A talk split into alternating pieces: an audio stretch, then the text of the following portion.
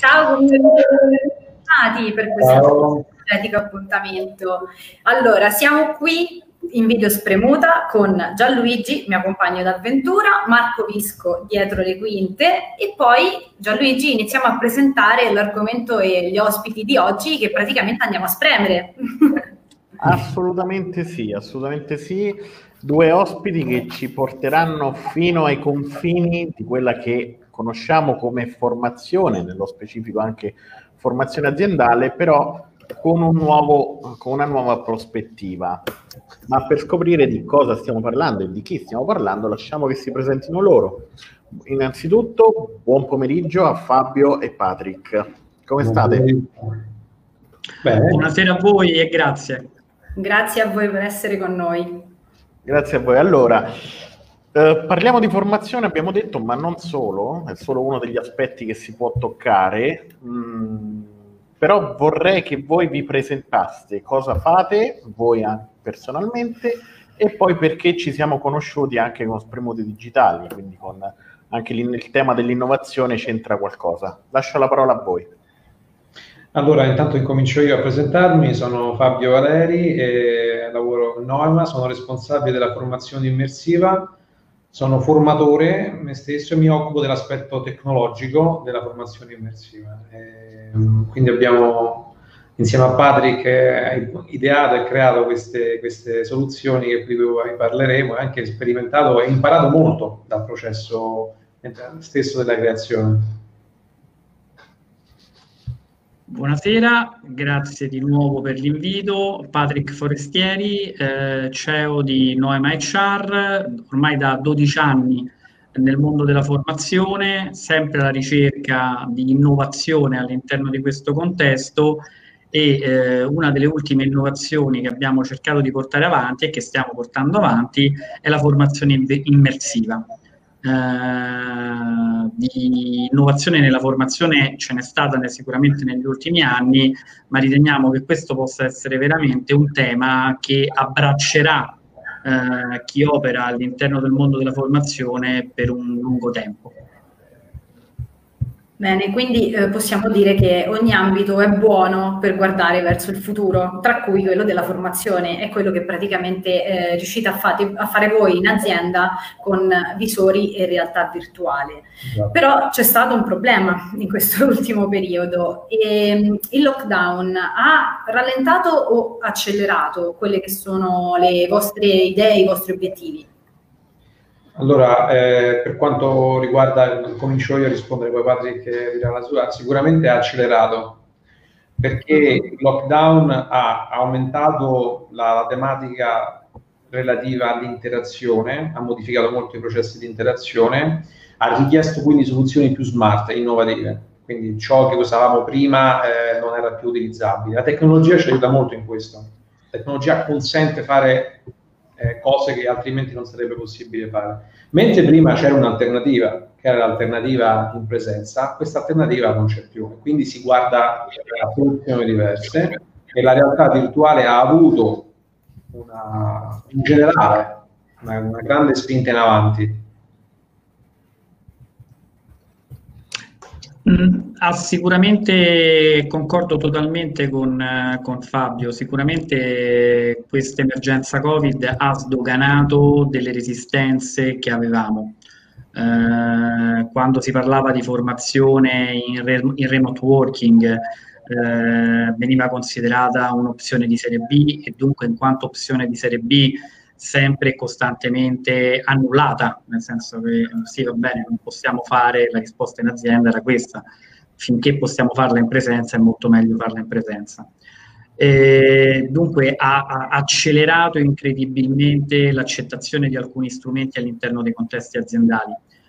E quello che eh, purtroppo è avvenuto, secondo me, è che da una parte ha accelerato, però dall'altra parte l'uomo non era pronto nel senso che eh, le aziende sono corse immediatamente ai ripari nell'introdurre strumenti tecnologici, nel far eh, diventare eh, più frequenti eh, gli utilizzi di alcuni strumenti tecnologici, ma le persone non erano altrettanto pronte, si sono dovute adeguare e in questo adeguamento ci sono delle, delle discrepanze dunque non corretti utilizzi, eh, sia in termini di abitudini, eh, sia in termini di, di utilizzo proprio della tecnologia.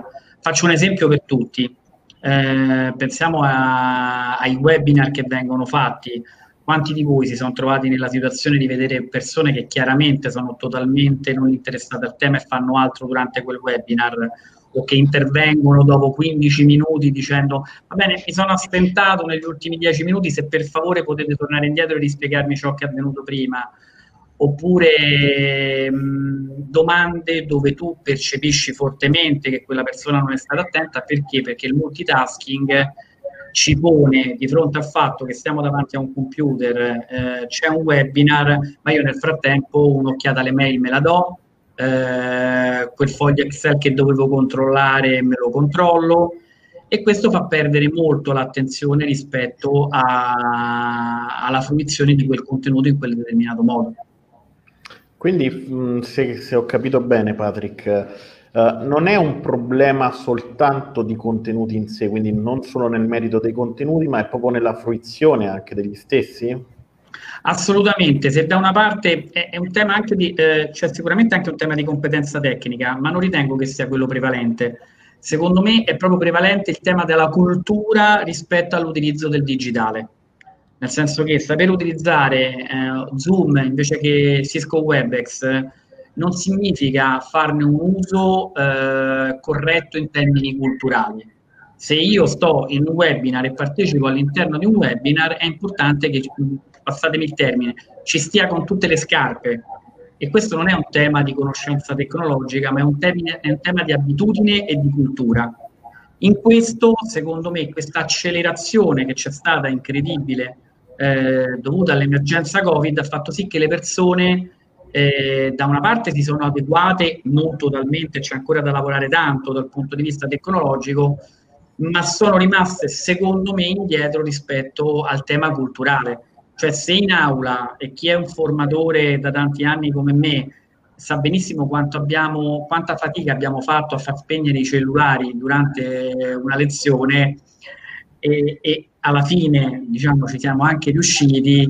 Eh, con remote eh, training eh, ci pone di fronte delle sfide ancora più importanti. Ma entrando un po' nel tecnico, Fabio, come, sì. qual è la vostra proposta? Che, come funziona quindi questa uh, formazione immersiva?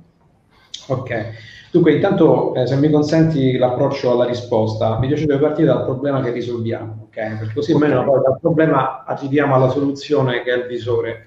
Dunque, quando si parla di formazione, facciamo un attimo un salto indietro, ok? Lasciamo uh, da parte il Covid per un istante. Eh, sembra strano, ma per un attimo possiamo un attimo lasciarlo da parte. Dunque, quando si parla di formazione abbiamo da un lato un aspetto, se vuoi, teorico più generale, e dall'altro abbiamo un aspetto più pratico. Okay? Quindi cosa succede? Che eh, normalmente questo avvicendamento è necessario perché altrimenti quello che io acquisisco poi non riesco a sperimentarlo, se non lo sperimento non sono in grado di capire se l'ho acquisito veramente.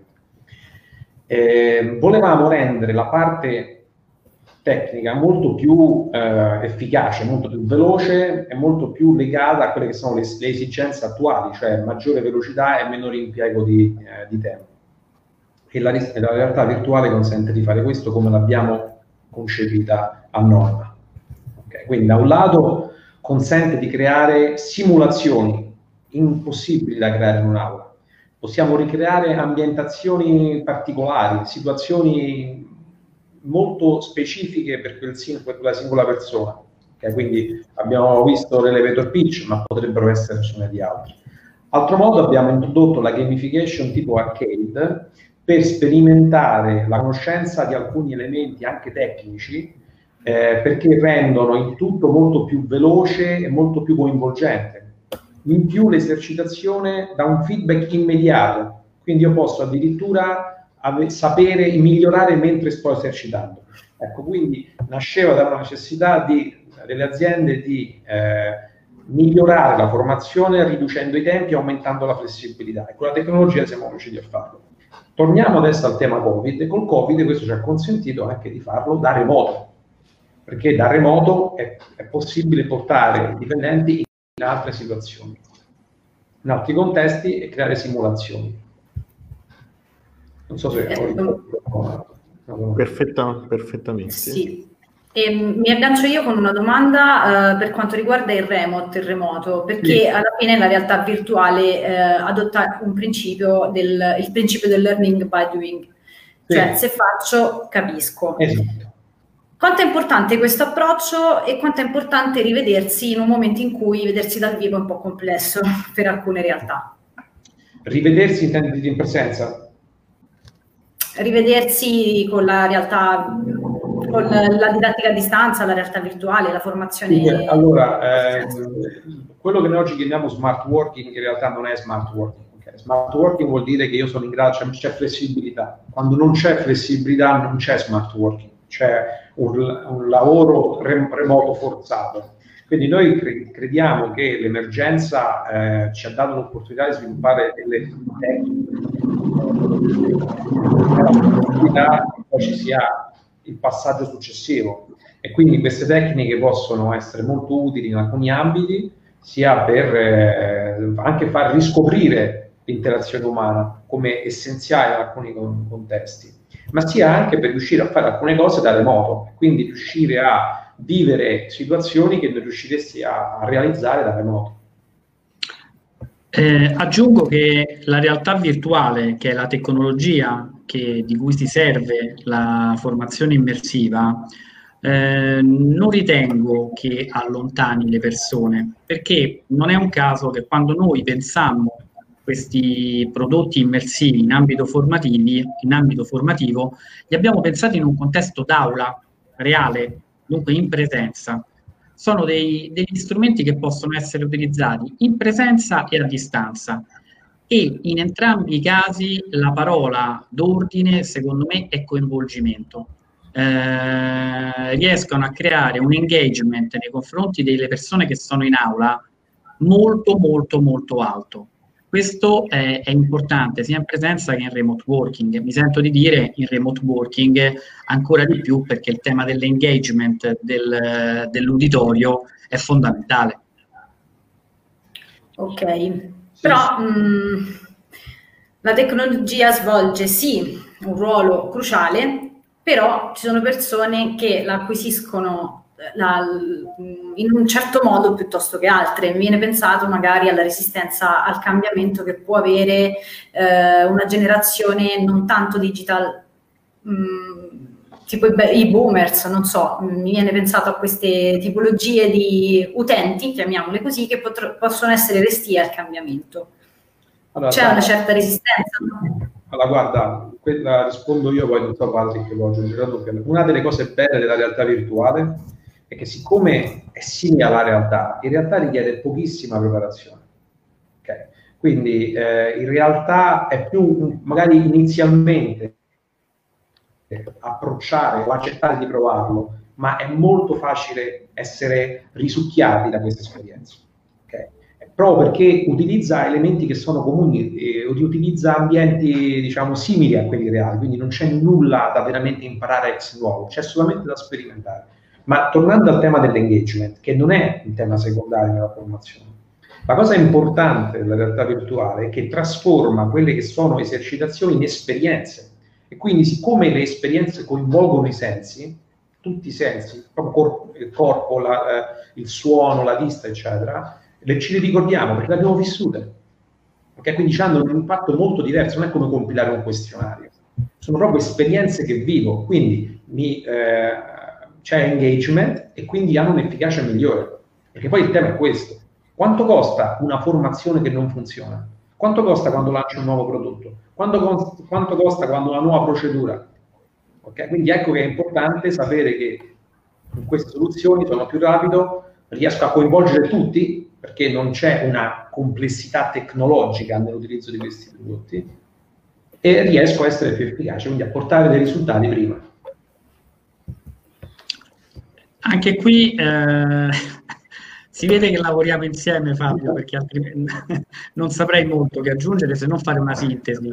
Eh, due parole chiave. Eh, una è sicuramente la user experience. eh, dunque una grande facilità e godibilità eh, del prodotto formativo. E, e, questo consente di avere una facilità nell'utilizzo di questi strumenti che abbiamo riscontrato anche nelle demo che abbiamo fatto.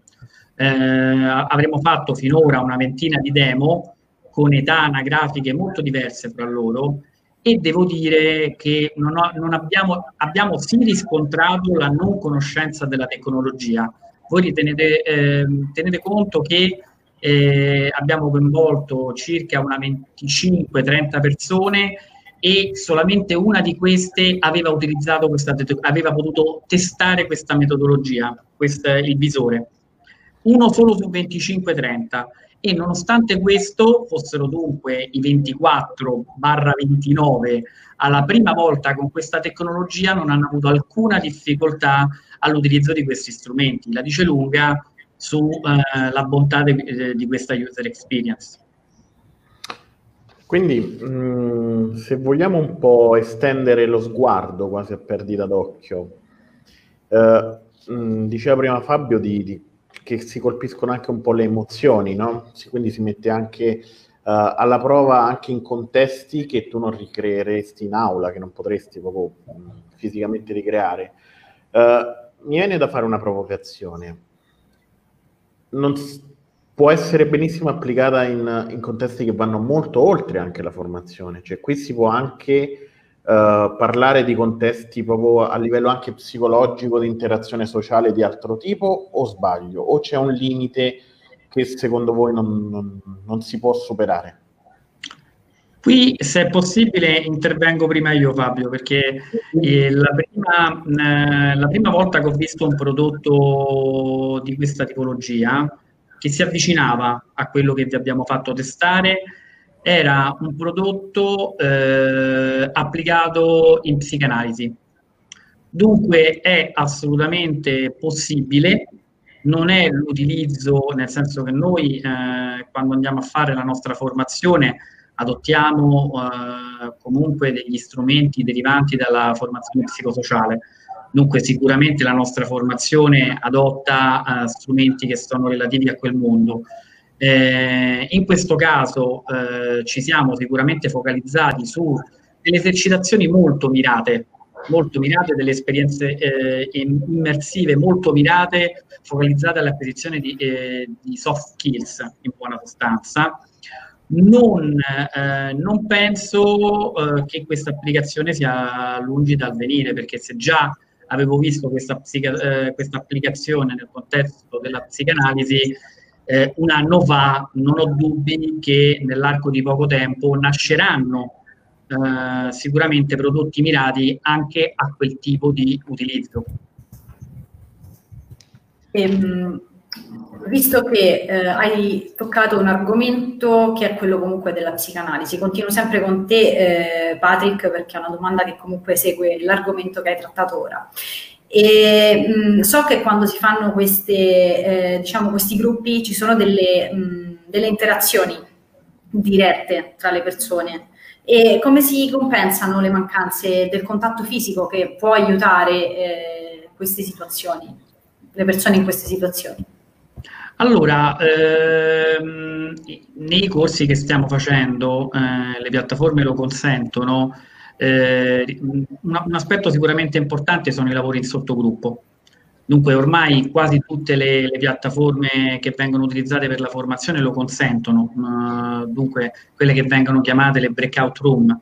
Eh, dunque le persone possono interagire in un gruppo più piccolo all'interno di una, di una piccola aula vir- virtuale dove lavorano in 3-4. Dunque, quello che cerchiamo di fare eh, in queste aule, virti- eh, virtuali è quello di ri- ricostruire un contesto similare a quello che c'era nell'aula tradizionale, dunque dei sottogruppi che lavorano con degli obiettivi specifici e che dunque aumentano l'interazione all'interno del sottogruppo. Naturalmente l'interazione che ci può essere in un gruppo di 12-15 persone è diverso rispetto all'interazione che c'è in un gruppo di 4. Un altro, eh, un'altra tecnica eh, all'inizio eh, si tendeva soprattutto, ecco, quando parliamo di cultura eh, rispetto all'utilizzo della tecnologia, eh, si va tutti in lockdown e eh, si cominciano a fare appunto questi webinar. Va bene, un webinar da 12, da 14, da 20, da 30, alla fine è la stessa cosa. No, non è la stessa cosa, nel senso che se l'obiettivo del webinar non è il trasferimento di una conoscenza o di un'informazione, ma è comunque il tentativo di raggiungere un obiettivo formativo e di trasferimento di, un, di una competenza, c'è bisogno di un numero di persone che sia molto similare a quello che si rispettava in aula. Dunque eh, anche nella formazione a distanza è importante eh, comunque mantenere una numerica che consenta una facile interazione dei partecipanti e dunque mantenersi sui 12, massimo 14 partecipanti per aula virtuale. Poi naturalmente se devo fare formazione su GDPR o comunque una, tem- una tematica molto tecnica posso ampliare questo, questa platea, però quanto più invece ho degli obiettivi formativi eh, su competenze complesse, quanto più devo ridurre il numero di persone in aula. Invece volevo fare una, una domanda a Fabio che è più una curiosità. Il, da dove è nata un po' la scintilla della gamification? Quindi di mettere tutto uh, sul frame dell'arcade, un po' de, anche del gioco vero e proprio? Dunque, questo nasce come una formula per rendere l'applicazione più coinvolgente. Evidentemente il gioco fa scattare all'interno della, della persona un meccanismo diverso eh, vuoi imparare, vuoi vincere, e se vincere vuol dire imparare questa nuova tecnica, allora cerchi di farlo. È una molla in più e ti spinge anche a voler migliorare te stesso, quindi a rifare l'esperienza venendo il miglioramento, okay? che puoi fare su te stesso, perché il feedback immediato ti consente questo. La gamification così spinta, come l'hai, l'hai giustamente definito tu, nasce dal fatto che tutto viene definito oggi gamification, eh, però poi alla fine vai a vedere un gioco giusto se ti sforzi a cercarlo. Ecco, da noi il gioco c'è, non è soltanto gioco, ci sono delle applicazioni che puntano sulla gamification, altre applicazioni che puntano sulla simulazione, sull'interazione, quindi sulla creazione di personaggi che hanno una serie di atteggiamenti che reagiscono e che anche possono quindi dare delle emozioni di un certo tipo, proprio in tempo reale. Cioè abbiamo quindi cercato di caratterizzare queste applicazioni dalla grande presenza di gamification e dal tempo reale, utilizzo del tempo reale nelle simulazioni. Mi tento di, anche qui di fare una sintesi rispetto a Fabio. Con la realtà immersiva, la grande differenza rispetto all'aula tradizionale che nell'aula tradizionale per tanti anni e ancora adesso continuiamo nell'ultimo anno meno, ma insomma ritorneremo probabilmente a farle, si fanno fare dei giochi eh, nella, real- nella, realtà immersiva tu sei nel gioco e guardate che è, è, molto diverso, è molto diverso. Una cosa è far fare un gioco per apprendere una metodologia, per far applicare una competenza, è una cosa essere nel gioco. Mi viene in mente un po' eh, la cinematografia, un po' questo in questo ci aiuta. Eh, c'era quel famoso film di cui adesso non ricordo il titolo, dove la persona entrava eh, risucchiato dal videogioco e entrava in un contesto totalmente virtuale. Beh, fa tanta differenza. E, um, ho un po' una curiosità e volendo potete rispondere anche tutti e due, perché praticamente quello che voi fate combina quello che è un contenuto educativo con uh, l'intrattenimento e la gamification. Ma questa formula, chiamiamola così, è mh, mm, vincente e scalabile anche magari per quelle aziende piccole che magari vogliono innovare ma che non possono permettersi di avere un costo alto oppure il costo è contenuto basso e si può scalare anche per queste realtà? Allora, io eh, comincio diciamo, dalla mia prospettiva poi... Vado... Sì, vai, vai, vai, vai, vai tranquillo. No, eh, ti lascio comunque eh, la domanda su la domanda, volevo tornare un, un, pezzo indietro su una cosa importante che ha detto Sara, ovvero questo mix fra gamification, intrattenimento e trasferimento di contenuti. Eh, vi assicuro che proprio la bontà di questo mix è nel miscelare bene questi tre elementi e questo è sempre stato così nella formazione. Quanto più ci si sposta su uno di questi, quanto più non si sta facendo un buon lavoro Eh, l'abbiamo visto per esempio, scusate se ritorno nel passato, ma sono una persona anziana e eh, ripensiamo all'outdoor training. Quando l'outdoor training, che è sicuramente una metodologia eh, efficace e molto utile, ma quando l'outdoor training si è spostato totalmente lato intrattenimento, ha, perso la sua efficacia e alla fine eh, ha fatto un pochino degradare quella metodologia che era un'ottima metodologia. Quello di cui noi cerchiamo di essere garanti è il buon mix eh, tra questi tre elementi che sono fondamentali nell'apprendimento, Sara. Eh, il buon mix non solo che ci siano tutti e tre, ma che siano mixati nel, eh, nel modo corretto. Certo. Io Sulla faccio... sostenibilità del pricing lascio parola. No, no, quello che hai detto è veramente giusto. Mi viene pensato anche al metodo Montessori addirittura, quindi per quanto riguarda formazione e intrattenimento. Parto dal tema di base, cioè che deve essere efficace funzionale, diciamo, altrimenti non diventa qualcos'altro. Dunque, la domanda che tu hai posto, Sara, se ho capito bene, ok, ma quanto poi è facile adottare questa, questa cosa? Quanto è sì. ancora un discorso da, diciamo, da grande?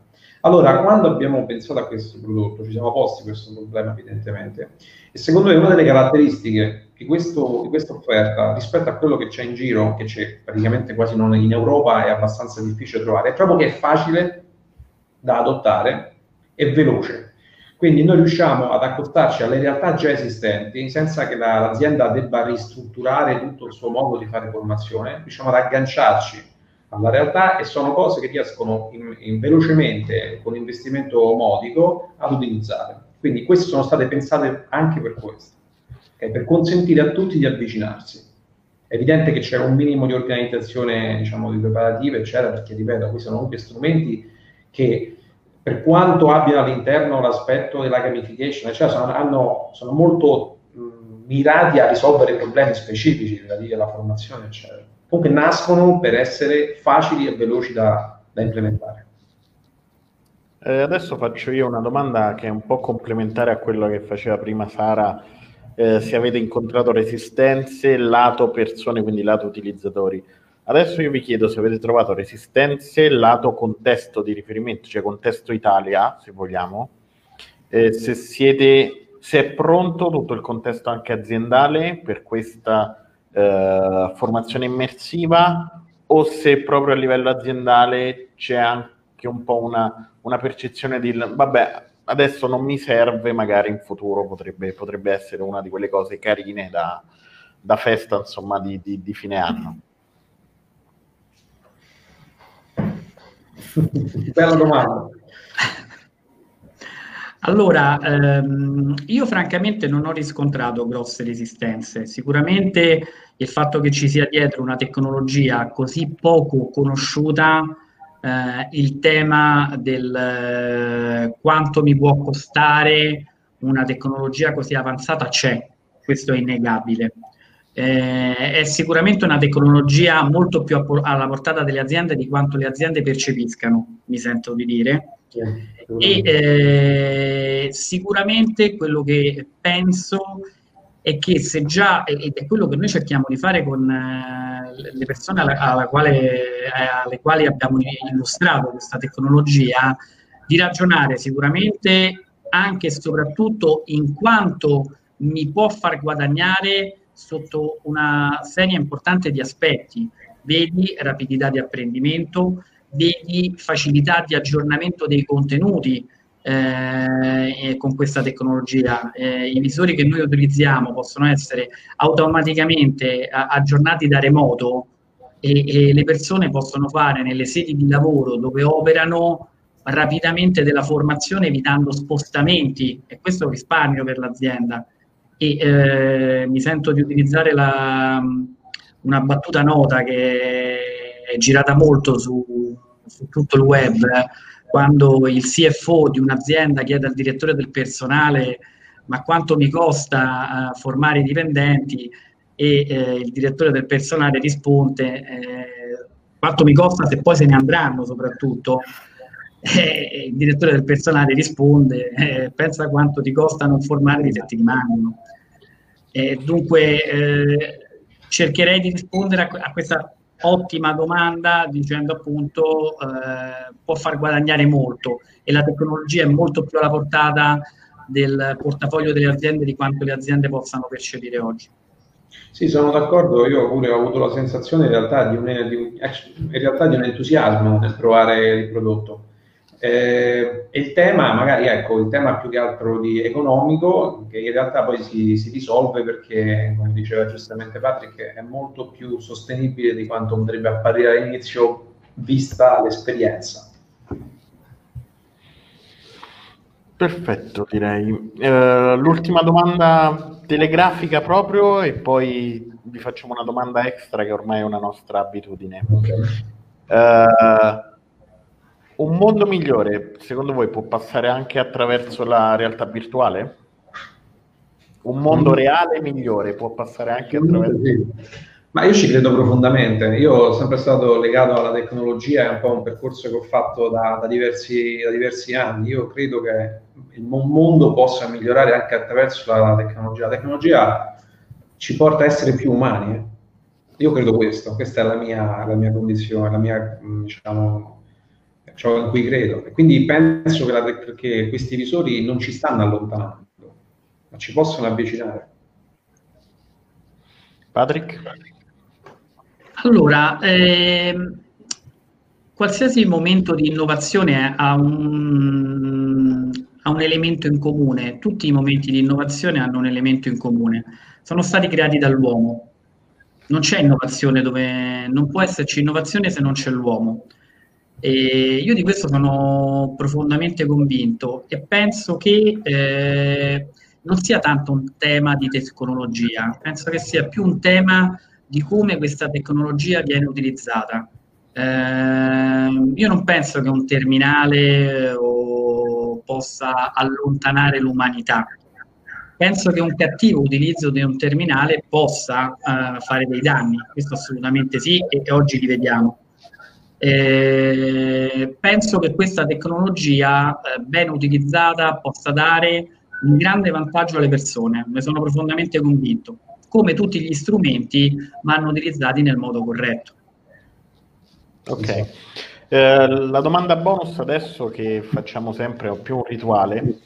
Eh, credevamo, insomma, sappiamo tutti che cosa sta succedendo, cosa è successo, insomma, eh, fino a fine anno scorso, insomma, anche questo inizio, eh, così è ancora molto incerto. Eh, però da qualche parte si dovrà pur ripartire, insomma, ricominciare un po' a, a, a correre. Uh, anche non limitatamente a quello che ci siamo detti, quindi una parola chiave o un concetto, da dove ripartireste voi per questo nuovo anno? Ma per l'Italia intera? O... Sì, per l'Italia o il mondo se vuoi, proprio un concetto, se tu dovessi dare un consiglio su dove ripartire, una cosa, qualcosa a cui aggrapparsi. Io forse darò una risposta banale, io partirei dall'innovazione. Dobbiamo rinnovare, sì, la parola chiave è innovazione secondo me in questa fase. Forse è banale perché penso che sia, però è, secondo me qui è plastica perché il cliente, la persona è cambiata completamente, sta delle sensibilità completamente diverse, ma vuole anche umanità, vuole, e si comporta diversamente, dobbiamo cambiare profondamente. Noi pensiamo di conoscere i nostri clienti, sto parlando soprattutto clienti magari anche come vivono le persone, ma in realtà sono cambiate, dobbiamo un po' ricominciare. Però innovazione la metterei, sarebbe la mia parola. Ok. Dalle persone, eh. perché le persone fanno la differenza. Eh, questo è il payoff che noi abbiamo in Noema da sempre. E le persone che lavorano in Noema fanno le differenze e le persone che lavorano per le organizzazioni fanno la differenza ormai è un mondo che lavora gran parte nel mondo dei servizi e chiunque lavora nei servizi sa che le persone fanno la differenza. Perfetto, e sulle persone io chiuderei. Grazie Fabio e Patrick per averci fatto compagnia, è stato un viaggio interessantissimo nel mondo del VR e della formazione immersiva. Me la siete e... anche cavata con la spremuta. Esatto, esatto, spremuti a dovere nel mondo reale. E, ehm, se volete poi potete lasciare i vostri, per qualsiasi informazione, anche i vostri, i vostri recapiti, insomma, come commento a questa spremuta. E vi salutiamo ovviamente, eh, augurando poi di poter provare anche noi eh, i visori eh, qualche giorno. E intanto eh, salutiamo anche la nostra community e ricordiamo che potete vedere questa e tutte le precedenti video spremute sul nostro canale YouTube e sulla nostra pagina Facebook. Mentre per contenuti freschi ogni giorno basta andare ovviamente su spremutedigitali.com. Grazie ancora Fabio e Patrick. Grazie mille. Grazie a voi. Grazie ovviamente a Sara. Spalla Grazie a te Gianluigi. E a Marco dietro le quinte. E grazie a Marco. Un saluto a tutta la community.